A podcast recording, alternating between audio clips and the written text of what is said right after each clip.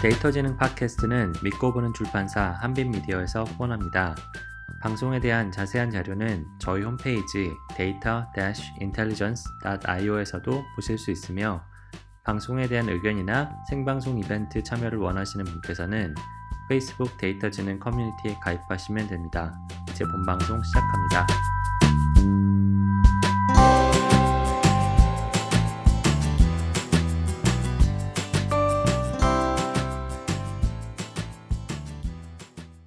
뭐 사실 근데 deep learning 얘기가 나와서 말인데 저희가 이제 지난 지지난 방송에서 이제 비슷한 얘기를 했거든요. deep learning이 그러니까 데이터 인프라도 마찬가지로 Hadoop이 나오면서 예전에 못하던 일을 하게 할 수 있게 됐, 잖아요 그렇죠? 그러니까 이제 네. 굉장히 많은 관심이 몰리고 그러면서 이제 다, 자연스럽게 이제 기술이 고도화되고 성숙하고 그러면서 처음에 어렵던 게 쓰기 쉬워지고 어, 지금 deep learning도 딱 제가 봤을 때는 어, 그런 종류의 변화를 겪고 있는 것 같거든요. 그래서 어, 많은 어, 알고리즘들이 이제 표준화되고 이제 cloud에 올라가고 인터페이스가 이제 뭐 처음에는 다 뭐 Python으로 다 C++로 다 짰어야 됐는데 이제 어느 순간에 다 어, TensorFlow가 나오고 TensorFlow 위에 또 더 편리한 이제 layer가 나오고 아예 뭐 최근에는 이제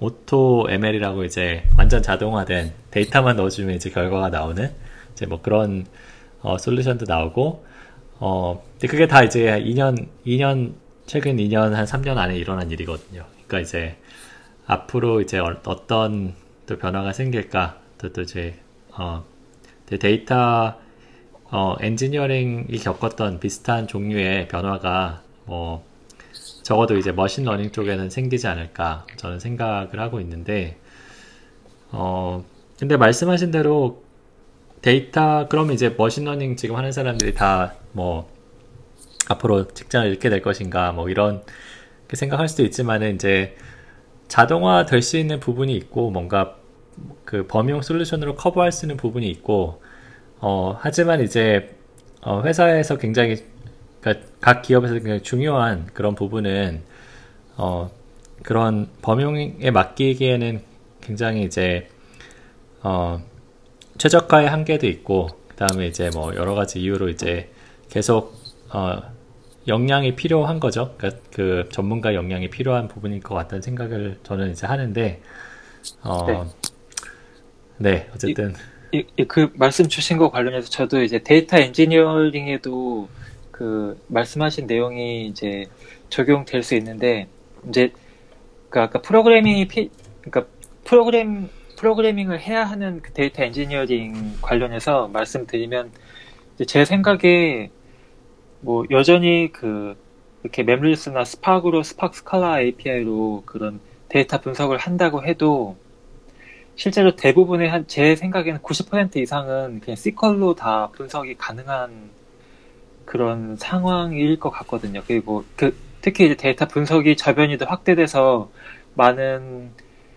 회사 더 많은 이제 회사들 비IT 기업들에서도 많이 사용을 하게 될 경우에는 특히 이제 전체 그 전체 사용 사용 그 빈도를 봤을 때 그렇게 프로그래밍이 많이 프로그래밍 필요한 영역은 아주 극한 그러니까 국한될 거라고 보고 있어요. 그래서 그렇기 때문에 그 아까 재현님이 말씀하신 것처럼 그 이 이 이 직군이 얼마나 더 이제 유망할 거냐 거, 거기에 대해서 약간 좀 그 미래가 밝지는 않다고 보고 있어요. 저도. 네. 네. 뭐 하지만은 계속 뭔가 기존의 엔지니어링 tool로 커버하지 못하는 이제 계속 다양한 사례가 계속 나오지 않을까요? 그러니까 뭐 예를 들어서 이제 Internet of Things 이런 그 아. IoT라고 하는 이제 그런 application에서도 이제 어, 데이터가 훨씬 더 많은 entry point에서 모이고 그다음에 이제 그런 거를 가지고 뭔가 실시간 처리를 해야 되는 이제 그런 어, 경우도 있을 것 같고 그다음에 이제 뭐 어, 이제 예전에는 이제 다 주로 텍스트 데이터를 많이 다뤘지만 이제 조만간에 이제 그런 센서들에서 뭐 굉장히 어, 음성이나 아니면 이제 비디오 같은 데 데이터들이 굉장히 많이 모일 텐데 어, 그러니까 제가 잘 모르는 분야이긴 하지만은 기존의 solution으로 이제 그런 게 다 커버가 되나요? 아니면 이제 뭔가 어, 새로운 뭔가 영역이 영역이 남아 남아 남아 있다면은 데이터 엔지니어링이 아직 어, 솔루션화 되지 않은 뭐 표준화 되지 않은 뭐 그런 게 있다면 어떤 게 있을까요? 그 real-time 쪽은 아무래도 역사가 좀 짧다 보니 좀 플랫폼의 고도화는 아직 좀 덜 된 것 같거든요. 제가 우버에서 일을 할 때, 그, 제가 우버에서 일을 할 때, 어, Kafka를 통해서 데이터를 전송을 받고, 그리고 그 stream processing 엔진이라 그러죠. 그 stream 방식으로 들어오는 데이터를 이제 가공을 해서 이제 전송하는 한 번 가공해서 전송하는 뭐 stream processing으로 Samza라는 거를 썼고 그리고 metric computation 엔진으로 Elasticsearch를 썼거든요. 그런데 그때 제가 그런 아키텍 처를 내놓았더니 사람들이 약간 생소해 하더라고요. 뭐 일렉스틱 서치에 대해서 잘 모르시는 분들은 뭐 search engine 가지고 computation을 하냐고 뭐 그런 말씀도 하시고 그러니 특히 그 엔지니어링의 꽃이라고 할 수 있죠. 그 low latency와 그 high RPS 이런 그 엔지니어링 문제가 보편적인 엔지니어링 문제가 들어가게 되면은 그 범용 솔루션으로 커버할 수 없는 영역이 굉장히 많아지는 거죠. 음. 그래서 어, 한 우버에서 한 2년 동안 굉장히 열심히 고생 많이 하고 해서 뭐 컨퍼런스에서 발표도 하고 그랬는데 그리고 나서 넷플릭스로 돌아오고 나니 어 이제 A/B testing 쪽에서 이제 일을 하는데 그쪽은 다 네, data science 쪽에서 네, 온라인 비즈니스 넷플릭스 온라인 비즈니스니까요. 온라인 비즈니스 실험을 하기 위해서 실험을 setup을 하고 그럼 뒷단으로 데이터들이 다 모이잖아요. 그러면은 그 어 뭐 가설에 해당되는 데이터와 뭐 기존 시스템에 현재 운영하고 있는 시스템에 대한 데이터를 이제 비교 분석을 하는 그런 식, 식, 식인데 이거는 사실 뭐 real-time으로 될 필요가 없고 약간 뭐 하루 이틀씩 조금 데이터가 지연이 돼도 괜찮은 거니까 이런 거 같은 경우는 기존의 뭐, 뭐 Spark SQL이라든지 전혀 뭐 Scala 코드라든지 Java 애플리케이션으로 어 뭐 MapReduce 프로그래밍 한 번도 안, 안 해보신 data scientist들도 그냥 insert into select 이렇게 음. 뭐 그리고 aggregation 뭐 group by 이런 이런 식의 해서 데이터를 잘 가공해서 집어 넣으시더라고요. 그런데 핵심 구현 자체는 data scientist부터 잘 하시는데 그게 뭐 그런 데이터들이 수십 개 이렇게 되면은 그 ETL 수많은 ETL 작업 자체를 관리를 하셔야 되는데 그게 또 다른 엔지니어링 problem이 생기, 생기게 되니까 저희 같은 네, 데이터 엔지니어들이 뛰어, 뛰어들어야 되는 그런 식인데 그렇다 보니 핵심은 뭐냐면 그런 그 범용 솔루션이 커버할 수 있는 문제에 있어서는 데이터 엔지니어들이 할 수 있는 역할을 data scientist들도 충분히 할 수 있게 된 거죠. 음. 물론 삽질과 완성도는 떨어지겠지만은 없어서 못하는 수준은 이제 어, 아닌 거죠. 네. 네 그러니 네, 뭐그 그 정도 말씀드릴 수 있겠네요. 음. 뭐 현식님 좀 거기 부연해 주실 말씀 있으신가요? 아, 아니요, 딱히 없어요. 그 동의 동의합니다. 동의. 아, 그 여전히 그러니까 그러니까 말씀하 결국 말씀하신 내용 똑같이 말씀하신 내용과 같이 그 필요하긴 한데 그 영역이 점점 줄어드는 거죠. 네. 음, 그렇죠. 그러니까 어떤 그죠 데이터 처리 뭐 프로세싱 그런 회사가 굉장히 많은데 뭔가 어떤 특정한 뭐 데이터 처리의 어떤 분야가 뭔가 범용 그러니까 수, 충분히 수요가 있다고 생각되면 이제 솔루션을 만들겠죠. 그럼 이제 그 솔루션이 사용되기 시작하면 이제 그 솔루션을 제공하던 어떤 사람들은 이제 더 이상 그 솔루션을 다른 쪽으로 이제 뭔가 그 옮겨가야 되는 약간 그런 예. 네, 네, 그거는 그럴 것 같습니다. 음, 네, 어쨌든 데이터 그 과학자의 입장에서는 이제 데이터 엔지니어링을 최대한 신경 쓰고 싶지 않아, 않아 하니까 뭔가 이런 데이터 엔지니어링 쪽에서 그 변화가 굉장히 뭐, 어, 사실 조금, 어, 좀 빨리 왔으면 하는 뭐 그런 생각도 있는데, 네.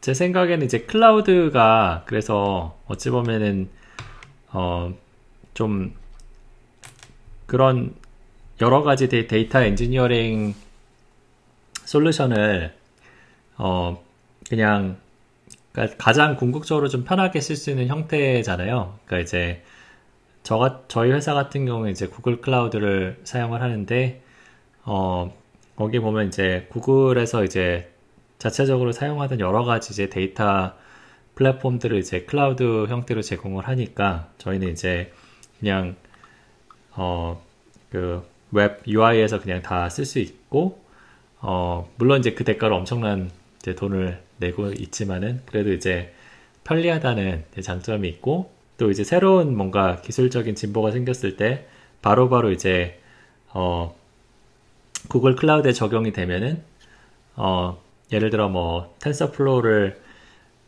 위한 이제 뭐 칩을 이제 구글에서 이제 TPU라는 걸 만들었는데 그게 이제 구글 클라우드에 들어가니까 저희는 이제 바로 그걸 사용할 수 있고 이런 장, 장점이 있는 대신에 이제 여러 가지 이제 어 뭐 엄청난 비용이나 아니면 이제 저희가 최적화를 할 수 없다는 그런 문제는 있는 것 같은데 어, 데이터 엔지니어링 쪽에서는 이제 클라우드를 어떻게 보시는지 이제 사실 많은 회사들이 이제 뭐 데이터 센터를 만들어야 되느냐, 클라우드를 뭐 그냥 사야 되느냐, 뭐 그런 고민을 하실 것 같은데요.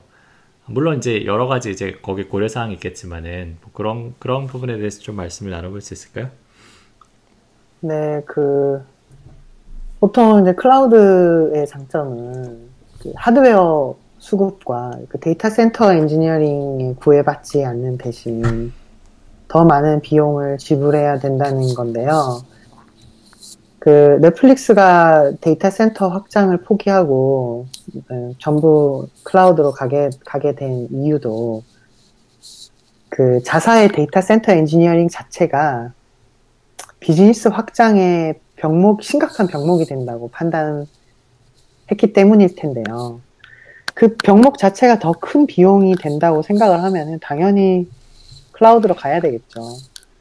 그리고 우버는 이제 자체 데이터 센터를 쓰는데 어 뭐 야후 출신이라든지 뭐 그 그분 다른 분들이 다른 회사의 뭐 데, 자체 데이터 센터를 쓰는 분들이랑 이제 경험을 이야기를 해보면 보통 장비를 신청을 하면은 그 데이터 센터 엔지니어들이 그 유휴 장비를 공, 그 나눠주는 방식이 아니라 직접 이제 vendor에 주문을 하는 방식이냐면 minimum 한 달이 걸리거든요. 네. 그 minimum 한 달이 걸려서 장비를 setup을 하고 뭐 rack에 다 꽂고 그리고 OS를 깔고 그러면 또 장비들부터 고장이 막 나죠. 그래서 고장 초 초반에 고장난 장비들을 훑어내고 나면은 모든 시스템이 안정화되는 그 기간 자체가 한 달 반에서 두 달 정도 걸리는데 이거는 사실 이 장비를 두 달씩 기다리는 엔지니어 입장에서 보면 참 미치고 팔짝 뛰는 그런 긴 시간인 거죠. 그러니 한 그런데 제가 우버에서 machine을 쓸 때 정말 깜짝 놀란 게 그 되게 굉장히 high-end더라고요. 이게 나름 보편 commodity 사양이라고 저한테 할당을 해줬는데 뭐 코어가 24개, 메모리가 128기가에 굉장히 성능이 좋더라고요. 그 대신 뭐 패키지 설치라든지 배포 자동화 같은 것도 open source에 의존할 수 없고 뭐 AWS 같은 경우는 넷플릭스의 Spinnaker라든지 그런 걸로 굉장히 쉽게 provisioning도 하고 뭐 패키지 관리하고 뭐 어, deploy도 하고 다 할 수 있는데 그런 open source 의존할 수 없고 상당수 자체 개발을 해야 하는 그 부담이 좀 있죠. 그래서 저보고 만약에 어, 결정을 하라고 한다면 저는 무조건 클라우드로 가야 된다고 생각을 하는 게 사실 페이스북이나 구글 정도 스케일이 아니면 자체 데이터 센터의 운영 비용이 더 저렴하다라고 볼 수가 없을 것 같거든요. 왜냐하면 하드웨어나 뭐 space 공간, space 비용 뿐만 아니라 엔지니어링이라든지 뭐 데이터 센터 엔지니어들을 고용해야 하는 문제라든지 그리고 그런 모든 어, 시스템들을 다 setup하는 데 드는 기회 비용이라든지 시간이라든지 그런 게 전부 다 상당한 비용이기 때문에 데이터 센터 엔지니어링 자체가 핵심 경쟁력이 되는 정말 대단히 온라인 비즈니스가 아니나 아니면 클라우드가 정답이 아닐까 그렇게 생각이 듭니다.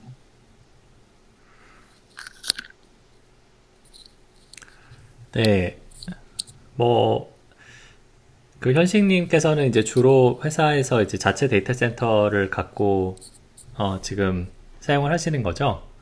아, 저희, 아, 쿠팡도 6개월 전에 그 AWS로 모두, 모든 그 stack이 다 migration 했습니다. 네, 그래서 지금 데이터 분석 쪽도 지금은 EMR로, EMR 환경에서 지금 분석하고 있고요. 그리고, 음. 네. 근데 그, 저, 저는 이제 경험이 오래 되지 않았기 때문에 이제 재현님처럼 이제 그 insight가 뭐 많지는 않지만 이제 경험, 경험했던 경험들은 좀 유사해요. 그러니까 예를 들면 그 AWS 쓰기 전에는 자체 그 IDC에서 그 Hadoop cluster를 사용했었거든요. 그 당시에 사실 이슈들이 상당히 많았어요. 그 뭐 storage 부족한 부족한 경우에 뭐 storage를 늘려야 되는데 그 경우에도 저희도 막 한 수개월씩 걸렸던 것 같고요. 그리고 그리고 어 이제 그 외에도 사실 여러 가지 그 하드웨어 관련된 이슈들이 종종 있었거든요. 이제 그럴 때마다 그것들을 문제를 찾고 고치고 하는 동안 그, 그, 인프라스트럭처를 사용하는 모든 팀들이 사실 많이 고생하는 거죠. 네. 음. 그런, 그러니까 그게 그런 뭐 인프라를 확장하는 데 드는 병목이나 이제 뭐 operation 그런 비용뿐만 아니라 그 사용하는 사용자들이 그 기간 기간 동안 다 피해를 보기 때문에 제가 제가 볼 때는 그 자체 IDC를 썼을 때 생기는 문제들이 그 문제들이 주는 그 영향이 그 훨 기대 예상하는 것보다 훨씬 크다고 보고 있어요. 네. 음. 네. 그리, 그럼, 네네.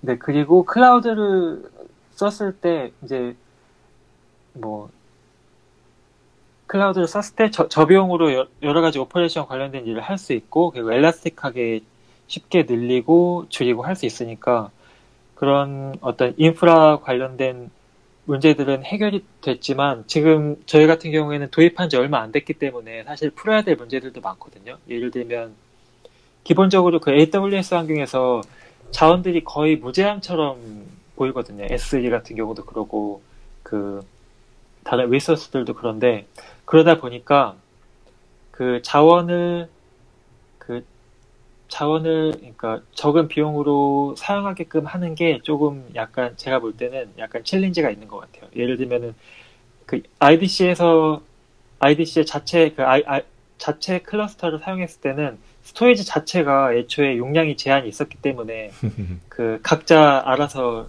조심히 이제 신중하게 썼거든요. 근데 S3에서는 아, 그게 그게 아무래도 거의 무한대처럼 쓸 수 있기 때문에 그런 부분에 대해서 좀 소홀한 것 같고 그리고 S3뿐 아니라 다른 사용 자원도 아, 다른 자원들도 이게 사용되고 있는 건지 utilization이 높은 건지 그런 것들을 다 모니터링하고 그리고 각 팀들이 어, 줄이기 비용을 줄이기 위해서 노력해야 되기 때문에 좀 그런 부분에 대해서는 좀 내재화 기술이 좀 내재화되고 좀 정책이 필요한 것 같은데 좀 그러기 위해서 시간이 더 필요한 것 같아요. 네. 음. 네, 어쨌든 뭐 말씀을 종합해 보면은 클라우드가 가져다 주는 이제 편의성이 그리고 이제 뭐 인, 그 인력이나 이제 그런 면에서 절감이 어 그 비용을 이제 넘어서는 것 같다. 그리고 이제 하지만은 뭔가 클라우드를 도입한다고 다 해결되는 게 아니라 뭔가 어, 그 비용적인 면에서는 훨씬 어, 예, 그쵸. 그, 그 불어날 수 있기 때문에 조심을 해야 된다. 뭐 그런 말씀이신데, 네. 네, 어, 네, 그 부분은 뭐 저도 예 많이 이제 클라우드 위에서 이제 작업을 하면서 예 많이 느끼는 네 부분이고, 네. 어, 네, 근데 어느 정도 뭐 두 분이 그렇게 동의를 해주시니까 네 그럼 클라우드가 미래가 맞나 보다 이런 생각이 드는데 그래도 뭐 모든 걸 다 클라우드로 할 수 있을까요? 그것도 마찬가지인가요? 그러니까 뭔가 자체 데이터 센터를 가지, 가지고 가야 되는 게 이제 뭐 굉장히 뭐 보안이 중요한 뭐 그런 경우나 뭐 그런 굉장히 이렇게 제한되겠네요. 아, 그 보안 이야기를 하셔서 네. 뭐 클라우드 이제 이야기를 하다 보면 어, 우리 뭐 데이터는 굉장히 보안이 중요하기 때문에 외부에 둘 수 없다 뭐 그런 말씀을 하시는 분도 있는데 또 클라우드 쓰고요.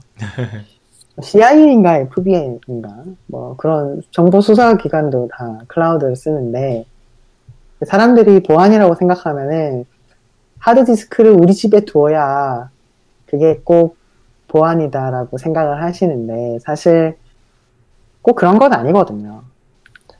데이터를 클라우드에 저장을 한다고 해도 키 관리만 잘 해주면 하드디스크가 네. 우리 집에 있는 거나 뭐 은행에 있는 거라 그런 개념으로 보시면 또 되는 거니까 그리고 자체 데이터 센터 같은 경우는 또 내부인에 의한 보안 사고가 많이 일어나는데 클라우드 같은 네. 경우는 AWS 직원이 고객 데이터를 들여다볼 일은 없거든요. 뭐 어디에 뭐가 있는지 알고 그 사람들이 내부 고객 데이터를 들여다보겠어요.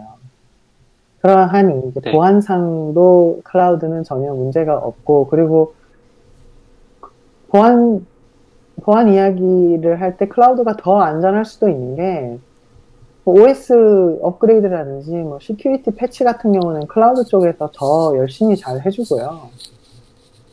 네. 그리고 네 그리고 실제로 뭐 security 관련된 기능들도 굉장히 많고 네. 그러니 뭐 보안 이야기를 해도 클라우드가 전혀 문제가 될 건 아니다라고 저는, 그렇게 생각이 듭니다.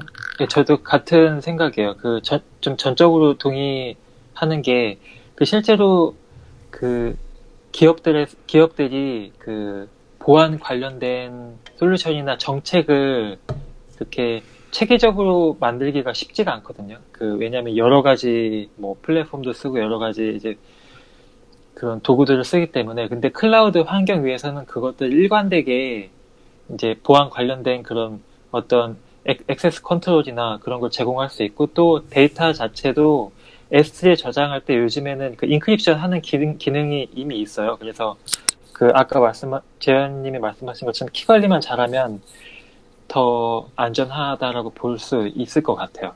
음. 주로 걱정하는 기업들은 전통적인 기업들에서 걱정을 많이 하더라고요. 네. 음.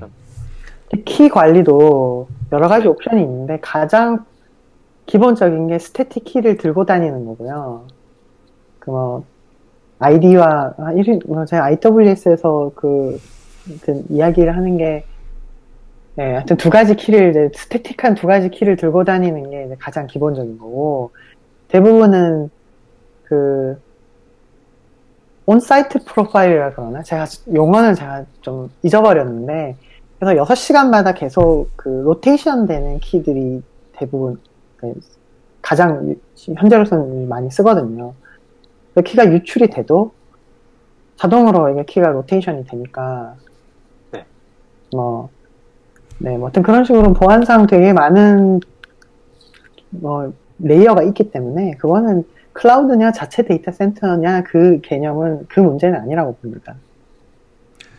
네, 근데 제가, 뭐 얼핏 기억하기로는 뭐 매, 그러니까 아마 그 국내 그러니까 우리나라에 좀 해당되는 문제일 수도 있는데 어떤 종류의 데이터는 클라우드에 올라가면 안 된다. 약간 그런 어 그런 그 정부 그러니까 법 같은 게 있었던 것 같거든요. 그러니까 뭐 그게 금융 네, 데이터였나 아니면 그 의료 데이터였나 아무튼 그런 뭐 약간 구시대적인 그런 규제일 수도 있는데 뭐 그런 걸 들은 기억이 나요. 근데 이제 예. 그런 것도 이제 박, 네.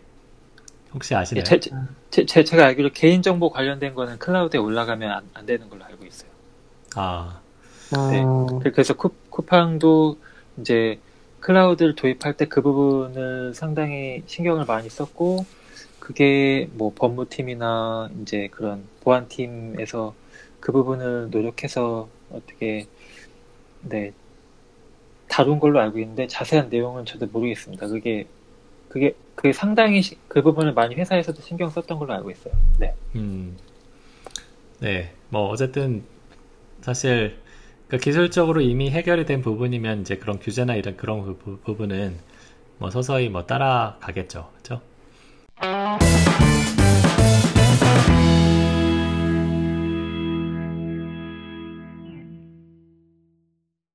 네, 뭐, 예, 지금까지 이제 데이터 엔지니어링의 여러 가지 이제, 어, 역사나 아니면 이제 최근에 이제 이슈나 여러 가지 그런 이야기를 나눠봤는데, 어, 뭐 그러면서 이제 두 분 이야기도 많이 들을 수 있었, 있어서 좀 좋았던 것 같아요. 데이터 엔지니어로 일하는 어떤, 어, 경험이나. 근데 이제, 어, 그 두 분의 어떤, 이제 조금 더 이제 개인적인 이제 부분에 초점을 맞춰서, 어, 어쨌든 지금 데이터 엔지니어로 두 분 다 이제 굉장히 오래 뭐 일을 하시고, 또 현식님 같은 경우는 이제 뭐, 어, 두 분 다 이제 공부도, 공부도 하시고, 이제 하셨는데, 어, 지금 이 시점에서 이제 뭐 기술의 변화나 이제 그런 게 얼마나 따라가기 힘들고 약간 그런 말씀도 하셨지만은, 어, 데이터 엔지니어로 일하는 보람, 그리고 이제 앞으로 데이터 엔지니어로서 어떤, 어, 희망이 있으신지, 뭐 그런 얘기를 좀, 어, 해주시면 좋을 것 네, 아, 사실 데이터 엔지니어링을 하면서 보통 뭐 모든 게 다 그렇지만은 그 엔지니어링 문제를 해결을 하는 그런 과정이잖아요. 그런 보통 엔지니어링의 그 즐거움이라는 게 그런 문- 어려운 문제를 해결을 했을 때 느끼는 그 자기 만족 그리고 거기에 더 더불어서 남들이 인정해 줄 때, 뭐, 뭐 제가 구현한 시스템 때문에 비즈니스에 어떤 임팩트가 왔고, 뭐 그런 것들이 이제 뭐 인정을 해줄 때 그때가 굉장히 이제 기분이 좋고 행복하죠. 정말 어, 데이터 엔지니어링을 하기를 잘했다 이런 생각이 들죠. 그리고 우버에서 제가 본격적으로 데이터 엔지니어링을 시작을 했었는데 그 전까지는 뭐 search backend, 뭐 enterprise급의 search를 하고 어, 뭐 네이버에서 하도 프로그래밍을 시작을 했지만은 뭐 시간도 좀 짧았고 뭐 크게 어, 비즈니스적으로 뭐 성공한 애플리케이션은 아니었으니까요. 그러다가 우버에서 본격적으로 데이터 어, 엔지니어링을 하면서 그 느낀 건데 어, 뭐 데이터 과학자들이 제 시스템을 뭐 조금 쓰면서 좀 써보면서 그냥 일반적인 data warehouse랑은 좀 다른 다르다라는 거를 느끼고 그러면서 더 많은 데이, 데이터 과학자들이 쓰기 시작하면서 이제 수요가 폭발적으로 이제 증가를 하면서 이제 그럴 때 기분은 좋아지는데 몸은 힘들어지는 그런 과정이 있었거든요. 그래서 뭐 제 이름은 몰라도 그 시스템의 이름은 아는 안다는 뭐 그런 이야기를 듣고 나면은 굉장히 일할 맛이 나면서도 그런 몰려오는 업무 양 때문에 몸이 힘들어지면은 약간 뭐, 뭐 depress 되기도 하고 그러는데 그래서 뭐 엔지니어링 문제를 해결하면서 느끼는 희열은 잠깐인데 그 어려운 문제를 해결해야 된다는 그 중압감과 그 시스템 장애를 대처해야 되는 그런 책임감은 굉장히 힘들고 그 고통을 꽤 오래 가더라고요. 그리고 시스템이 또 유명해지고 사용자가 많아질수록 시스템의 한계도 좀 빨리 오는 법이니까요. 그리고 또 이 데이터 엔지니어링이라는 게 그 대부분의 tech stack을 다 오픈 소스에 의존하고 있죠. 뭐 하둡도 오픈 소스고 카프카, 일레스틱 서치, 뭐 스파크, 뭐 프레스토 다 오픈 소스니까요. 근데 그 오픈 소스 internal에 대해서 완벽하게 이해하고 있는 경우가 아니라면 치명적인 문제 해결은 굉장히 고통스러운 법이죠. 뭐 커뮤니티에 질문을 올리면 상당히 수준이 높은 질문이면은 뭐 커뮤니티에서도 못 도와줄 거고요. 그리고 어, 소스 코드 자체를 실제 뜯어보고 읽어보고 그리고 커뮤니티에서 도와줄 수 없는 부분은 본인이 직접 작성을 하고 뭐 운이 좋은 경우에는 contribution을 할 수가 있겠지만은 그렇지 않은 경우에는 그냥 자체 branch에서 패치를 해서 뭐 적용하는 방식으로 뭐 돼야 될 거고요. 그 그래서 그 그런 오픈 소스 internal에 대해서 아주 잘 모르면은 치명적인 문제 해결이 굉장히 고통스럽 고통스럽게 마련이죠. 실제로 제가 작년 봄에 일래스티콘에서 발표한 내용도 대부분이 이제 고생한 이야기인데요. 이러한 문제가 있어서 이렇게 해결을 했고, 뭐, 네, 가면 갈수록 고, 네, 힘들었던 이제 이야기들을 주로 이제 스토리텔링으로 묶어서 컨퍼런스에서 발표를 한 건데, 그때 제가 우버 2년 경력을 정리하면서 이제 발표 자료를 만들면서 이제 드는 생각이, 아, 이 정도 고통을 감수해야만 이만큼의 스토리텔링이 나오는구나. 그걸 처음 느꼈거든요. 한, 한 15년 경력 정도를 하면서. 그래서, 어, 단순히 오픈소스를 조립을 해서, 오픈소스를 가지고 조립을 하면서 문제를, 보편적인 문제를 해결할 수 있는 시스템을 만드는 거는 누구나 할 수 있고요. 열심히만 하면은, 열심히 문서 읽고, 이것저것 뚝딱뚝딱 만져보면 누구나 할 수 있는데, 진짜 어려운 문제를 해결하는 것에서부터 본인의 역량이 드러나기 시작하고 그 고통을 참고 견뎌서 문제를 해결해 내야만이 네, 실력 있는 개발자로 인정을 받게 되겠죠. 근데 사실 뭐 너는 그렇게 했냐라고 물어보면 사실 저도 사실 조금 부끄러운데 왜냐면 완벽하게 뭐 문제 해결을 했다라고 볼 수는 없으니까요. 네, 그래서 그리고 데이터 과학자들이랑 일하는 것도 어려운 점이 없지는 않고요. 네, 뭐제 소개할 때 말씀드렸다시피 그 두 직군들이 주로 쓰는 언어가 다르기 때문에 엔지니어들은 주로 임플리먼테이션에 관련된 언어로 이제 이야기를 하고 데이터 과학자들은 주로 수학적이라든지 통계적이라든지 좀, 좀, 그런 뭐, 앱스트랙을 다루는 그런 언어를 쓰기 때문에, 근데 그러다 보면은 뭐, 서로 잘 못 알아듣죠. 그러면서 엔지니어들이 재해석을 해서 이제 구현한 metric이 틀린 경우가 왕왕 생기고요. 그럼 그거를 이제 reiteration 하는 과정에서 서로 마찰이 일어나기도 하는데, 이제 서로 그 간격을 메꾸기 위해서 노력을 하지만은, 그것도 쉽지 않은 일이죠. 네.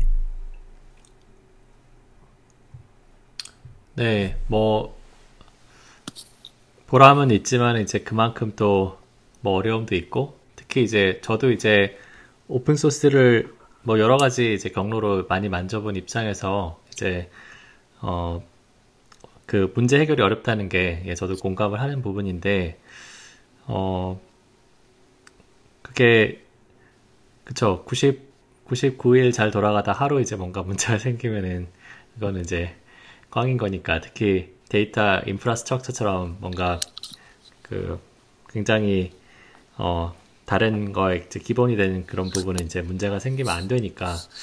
네. 어, 근데 저는 사실 이제 그럼에도 불구하고 이렇게 다 오픈 소스, 그러니까 스택이 다 오픈돼 있고, 그 다음에 실제로 대부분의 회사들이 오픈 소스를 쓴다는 게 예전부터 상당히 이제 어, 신기했던 부분인데, 어, 그게 회사의 어떤 뭐 tech 브랜드나 뭐 그런 것 때문에 그런 앞다퉈서 이렇게 공개를 하고 뭐 그러는 그러는 건가요? 이제 그게 실제로 뭔가 내부적으로 그냥 우리가 잘 만들어서 쓰면은 보안도 어찌 보면은 더 좋을 거고 경쟁 우위도 지킬 수 있을 텐데 어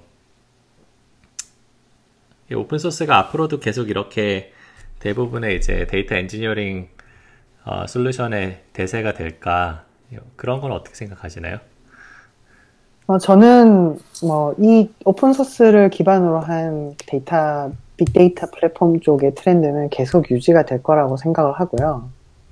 그게 사람들이 오픈 소스를 하는 이유는 두 가지인데 그 사회 공헌의 개념이 있을 수가 있고요. 그 넷플릭스 같은 경우는 어, 오픈 소스를 굉장히 열심히 하는데 이게 넷플릭스도 오픈 소스를 통해서 어, 이득을 받았기 때문에 그거를 다시 돌려준다라는 사회 공헌의 개념도 있고 그리고 오픈 소스를 통해서 회사의 그, 그 채용 같은 거에 굉장히 많은 도움을 줄 수가 있죠.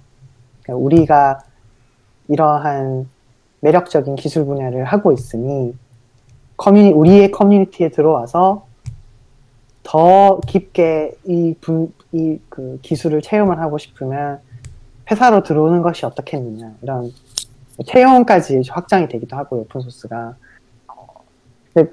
다른 측면은 오픈소스 자체가 굉장히 큰 비즈니스죠 음. 레드 리눅스를 대표적으로 해서 뭐 스팍을 갖고 있는 데이터 브릭스라든지 일레스틱이라든지 네, 오픈소스 자체가 굉장히 큰 비즈니스이기 때문에 서포트 비즈니스 그리고 그 더 나아가서 커뮤니티가 굉장히 커지게 되면 그거에 대한 user pool이 많아지면은 그거를 사용하려고 하는 사람들이 많아지잖아요.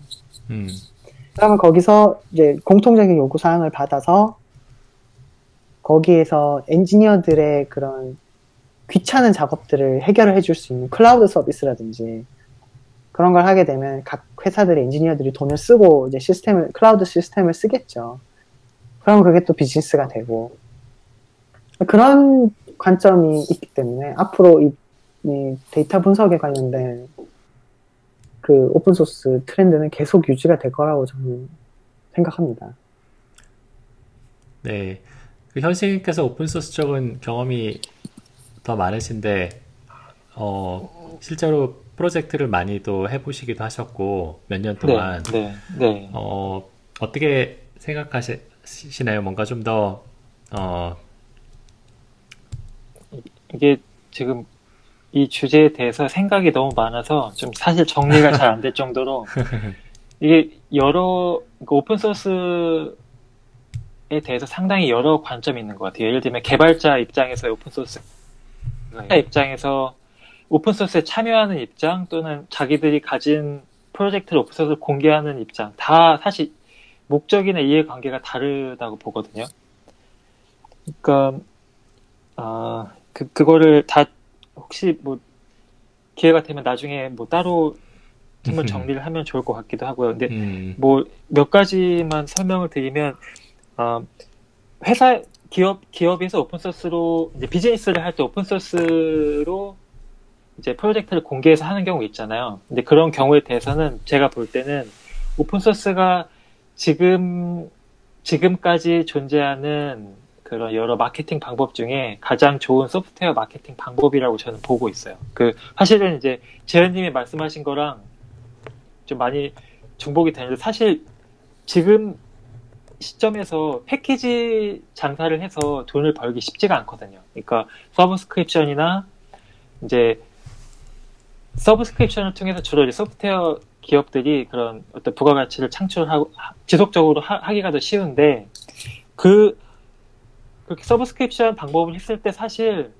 오픈 소스냐 클로즈 소스냐 클로즈 소스냐는 사실 중요하지가 않아요. 어차피 그 사용하는 입장에서 계속해서 그 회사를 통해서 어떤 이제 저, expert 서비스나 그런 subscription 서비스 뭐 그런 걸 받아야 되기 때문에 반면 그에 그에 반해 오픈 소스를 공개하면 이제 훨씬 더 많이 주목을 받고 그 말씀하신 것처럼 커뮤니티 커뮤니티를 통해서 이제 계속 사용자를 그러니까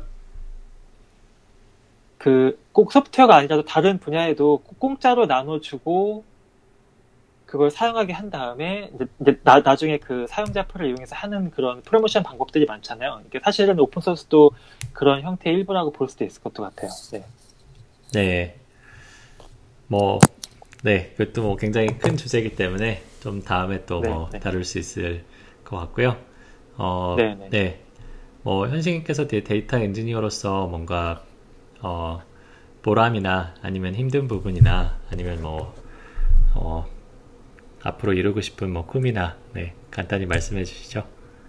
네, 일단 힘든 부분이라면 음, 이건 뭐 지금 회사에서 해당되는 이야기는 아니지만 일단 제가 사람들을 만나보고 이제 간접 경험 그리고 제, 저도 약간 경험한 것에 의하면 일단 데이터 엔지니어링 이, 이 일은 어, 일도 어렵고 고된데 반해서 그러니까 이, 이 분야를 이해할 수 있는 매니저가 좀 흔치 않은 것 같아요. 그러니까 예를 들면은 어, 좀 더 자세히 말하면, 그러니까 어, 주로 데이터 저는 데이터 엔지니어로서 이제 오픈 소스들을 상당히 많이 사용하니까 많은 겪는 문제들이 보면은 오픈 소스 소프트웨어 버그나 아니면 어떤 특정한 케이스에 나타나는 그런 뭐 의도치 않은 그런 상황에 의해서 생기는 문제들이 상당히 많, 많거든요. 근데 그런 거를 이제 매니저한테 설명을 할 때, 그러니까 그게 좀 너무 문제가 좀 설명하기가 좀 약간 너무 디테일하다고 해야 되나요? 예. 네. 그러니까 좀 자질구레한 자질구레한 일들 때문에 생기는 문제들이 많아요. 음. 네. 그, 그, 그리, 그리고 뭐 데이터 엔지니어링 쪽에서 어떤 그러니까 문제가 생겼을 때 관심을 받는데 평소에는 관심을 못 받는 약간 분야인 것 같아요. 그러니까 네, 네, 네. 그 예, 그리고 그에 반해서 문제가 생겼을 때 임팩트가 상당히 커요. 예를 들면 공용 테이블 같은 것을 관리할 때 공용 테이블의 데이터 quality 문제가 생기면 그 downstream에 미치는 영향이 상당하거든요. 그런데 평소에 뭐 공룡 테이블 테이블이 잘 관리됐을 때는 사실 아무도 관심이 없, 관심도 없고 신경도 안 쓰거든요. 음. 간단히 말하면 인정받기는 어렵, 어렵 지만 져야 되는 책임은 좀 크다. 네. 이런 게 좀 힘든 부분이라고 이제 저는 생각이 되고요. 네.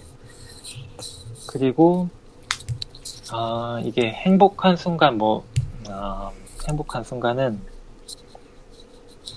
그 이제 예전 예전에 타조 프로젝트에 참여했을 때는 사실 행복한 순간들이 상, 사실 많았어요. 왜냐면 저 같은 경우는 이제 이 deep dive 하고 좀 어려운 문제를 풀고 이제 그거를 이제 뭐 논문에 나온 그런 아이디어들을 구현하는 것에서 사, 실 상, 상당한 그런 행복함을 느꼈는데 이제 사실 지금 상황에서는 주로 사용자 입장이기 때문에 오픈소스 소프트웨어나 다른 플랫폼들 사용하는 입장이기 때문에 사실은 그런 즐거움을 얻을 기회는 사실 상당히 적죠. 네. 아, 이제 근래에는 주로 data scientist들이 작성한 query들을 최적화하면서 최적화가 큰 성과를 보였을 때 사실 이제 그 그걸로 인해 data scientist들이 만족을 했을 때 저도 좀 행복한 것 같아요. 뭐 예를 들면은 최근에 이제 했던 그 최적화 예로는 뭐 이제 하, Hive query들 같은 경우가 있는데 아, 어떤 쿼리는 20시간 걸리는 query, 어떤 query는 이제 한 17시간 걸리는 쿼리. 예, 데, daily job이거든요. 근데 거의 하루가 다 걸려요. 그래서 그 최적화했더니 한 뭐 10분에서 어, 떤 이게 20시간 걸리는 query는 약 한 30분 정도로 줄였고 17시간 정도 걸리는 쿼리는 한 한 10분대로 줄였거든요. 이제 이런 경우에 상당히 이제 음. 네, 제, 제가 한 일에 대해서 만족을 하죠. 네. 음. 네. 뭐 저도 데이터 그 엔지니어 분들의 이제 결과물을 주로 사용하는 입장에서 그 평소에도 좀 더 고마운 마음을 가지고 네. 데이터 어 질의를 날릴 때 이제 항상 그 고마운 마음을 가지고 네. 사용을 해보겠다는 결심을 예, 좀 하게 됩니다.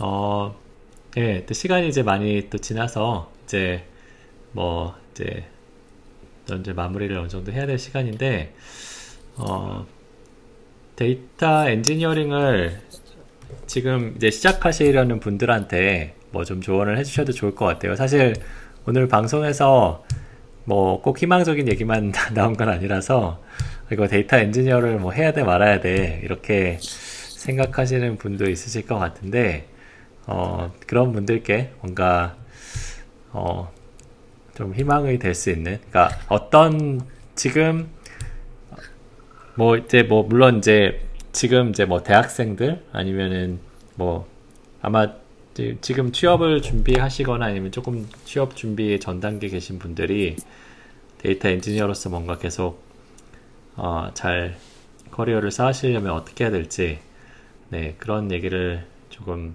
들려주시면 좋을 것 같네요. 네, 아 일단 매력적인 분야인 거는 맞고요.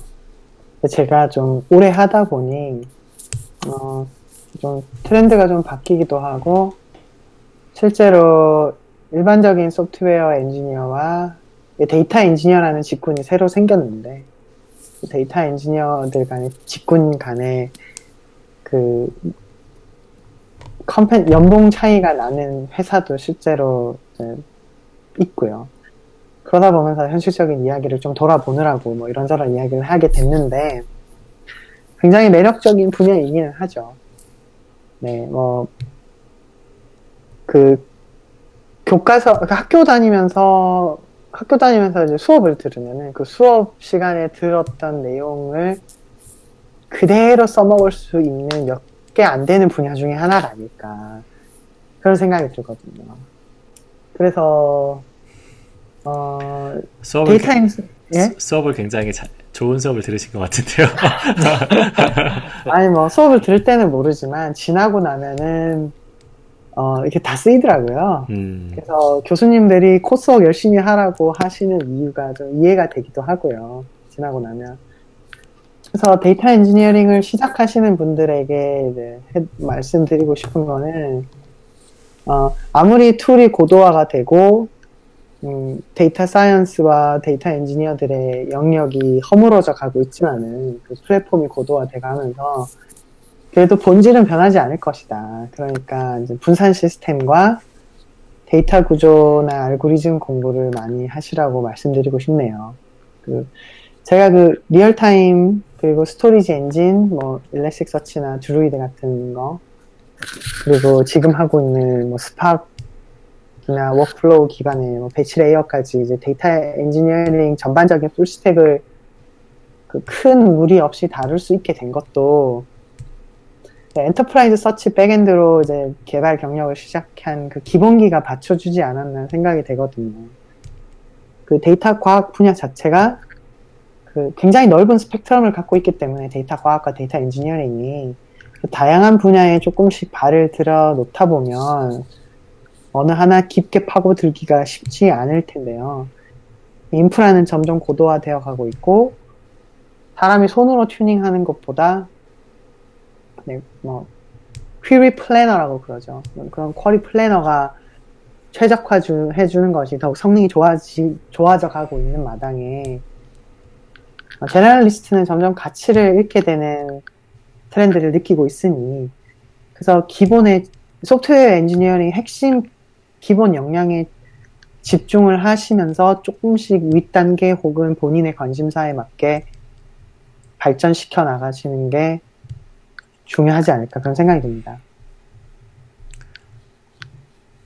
네, 뭐, 그 많은 부분은 이제 데이터 과학에도 좀 어, 적용되는 말씀이신 것 같은데요. 네, 뭐 워낙 빨리 어, 그러니까 기술 자체는 빨리 바뀌고 하지만 뭐 기술의 근간이 되는 어떤 뭐 그 소프트웨어 뭐 설계 알고리즘 뭐 그리고 데이터 과학 쪽에서는 통계나 뭐 그런 부분은 바뀌지 않기 때문에 네, 뭐 그런 기본기에 좀 더 충실하라는 조언은 네, 저도 뭐 많이 공감을 합니다. 어, 뭐 현식님도 한, 한 말씀 해주시죠.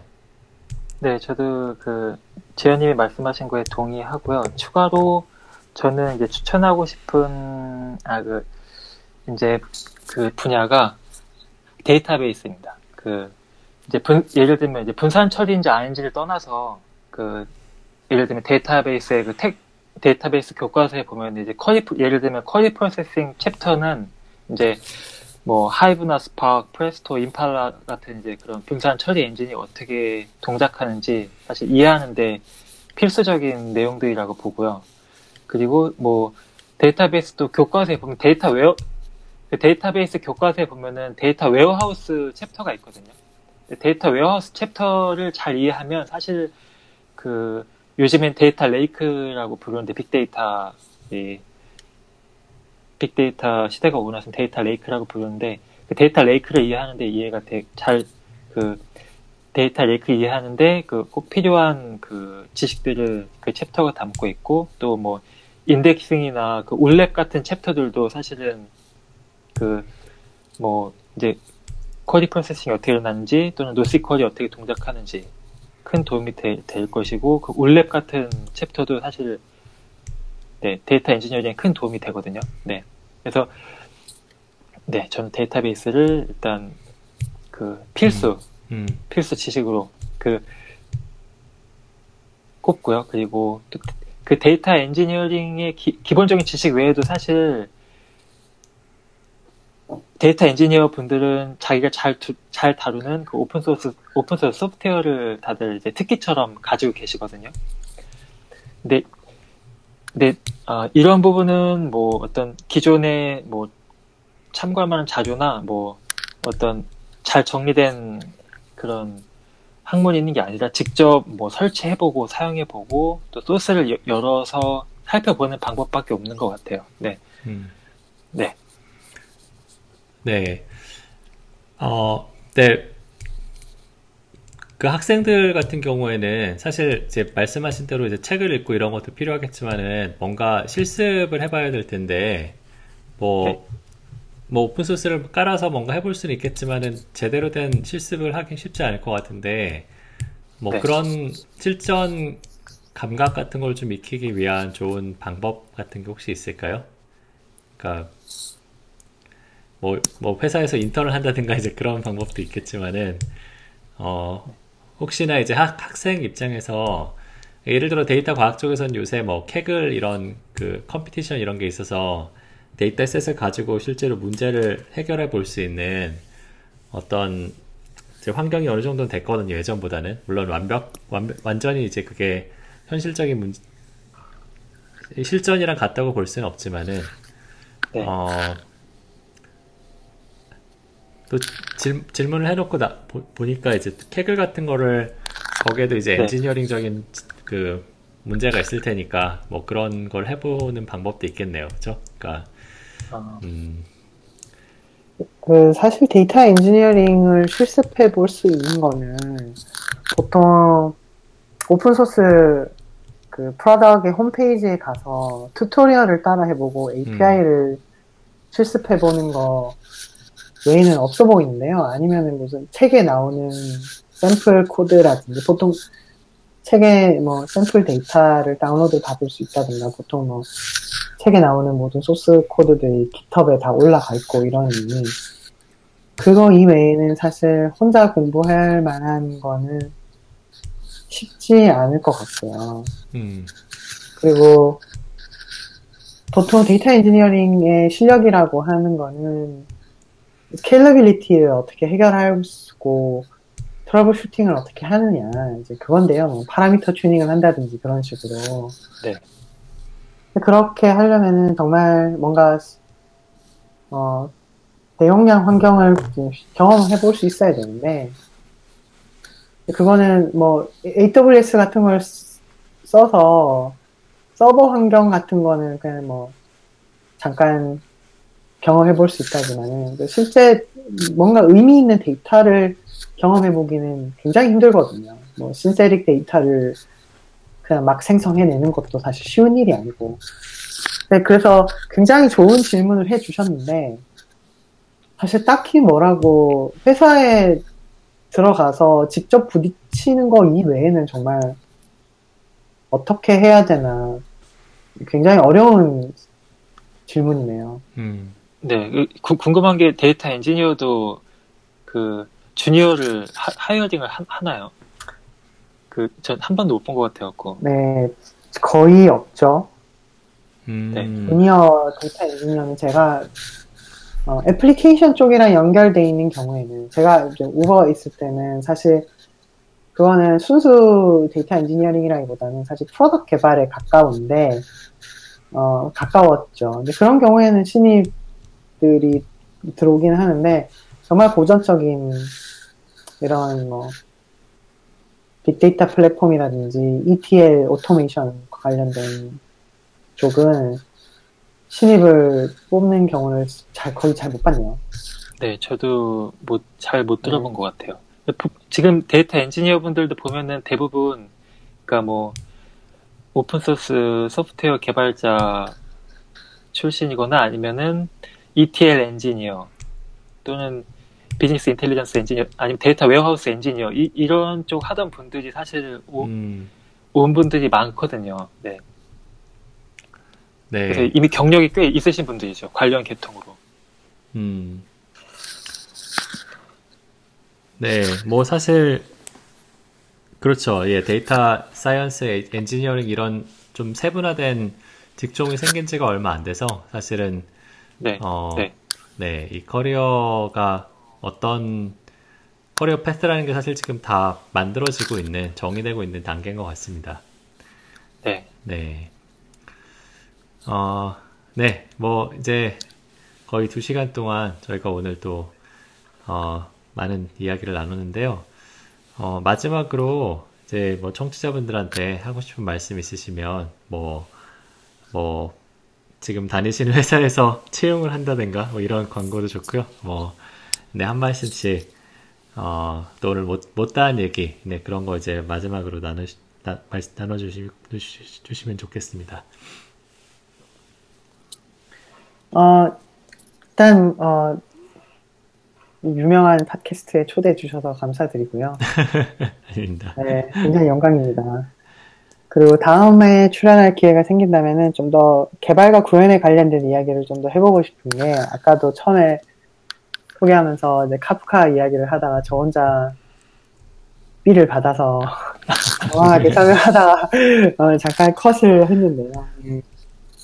다음에 또 출연할 기회가 생긴다면 어, 뭐 제가 우버에서 경험했었던 그런 real-time computation 이야기라든지 지금 넷플릭스로 돌아와서 어, 경험하고 있는 그 데이터 엔지니어링이라든지 뭐 ETL 자동화라든지 뭐 workflow 엔진이라든지 그런 이야기를 좀 더 많이 해봤으면 좋겠네요. 네. 네, 뭐 꼭, 꼭, 꼭 한번 모셔야겠네요, 다시. 네. 네, 어, 저는, 예. 예, 아, 저도 이거 초청, 아, 초대를 받아서, 예, 정말 영광이고요. 그리고 저는 엊그제 한국에서 와서 지금 아직까지 좀 머리가 뱅글뱅글 한 상태입니다, 지금. 시차 때문에, 네, 그래서 좀 오늘 많이 버벅인 것 같아서, 예, 약간 걱정이 되고요. 네. 아닙니다. 네. 제, 네. 그리고 음, 저는 나중에 혹시 뭐 기회가 주어진다면 약간 오픈 소스에 대한 이야기를 좀 더 해보고 싶어요. 네. 음, 그래서 회사의 입장 그리고 그 오픈 소스 contributor 입장 뭐 그런 입장들에 대해서 뭐 그리고 이- 이- 입장들에 대해서 이야기를 해보고 싶고 그리고 아, 오픈 소스를 왜 기업들이 해야 되는지 그런 것들을 좀 이야기해보고 싶습니다. 네. 네. 어, 네, 두 분, 예, 오늘, 예, 오랜 시간 감사드리고요. 예, 뭐, 팟캐스트는 사실, 어, 뭐, 유명한지 잘 모르겠고, 저는 이제 두 분 같은, 또 제가 항상 이제 좀, 어, 배우고 싶은 네, 그런 분들을 모셔서 예, 말씀을 듣는, 것만으로도 굉장히 보람 있는 시간이었던 것 같습니다. 어, 네, 그리고 지금 저희가 아직 좀 초, 초기 단계라서 팟캐스트가 뭐 굉장히 큰 주제를 놓고 데이터 엔지니어링 이렇게 뭐 말씀을 나누고 있는데 다음에는 좀더 예, 세부, 세부적인 주제를 가지고 예를 들어 뭐 실시간 데이터 처리 뭐 이렇게 좀더 네, 세부적인 주제를 가지고 말씀 나눌 수 있는 기회가 있을 것 같고요. 어, 네, 뭐 그러면은 네 오늘 네, 방송은 여기까지 마무리를 하고 예, 하여튼 뭐 함께 해주신 두 분 다시 한번 감사드립니다. 감사합니다. 예, 네, 감, 감사합니다. 예, 그럼 또 다음에 더 좋은 방송으로 찾아뵙겠습니다. 네, 안녕히 계세요.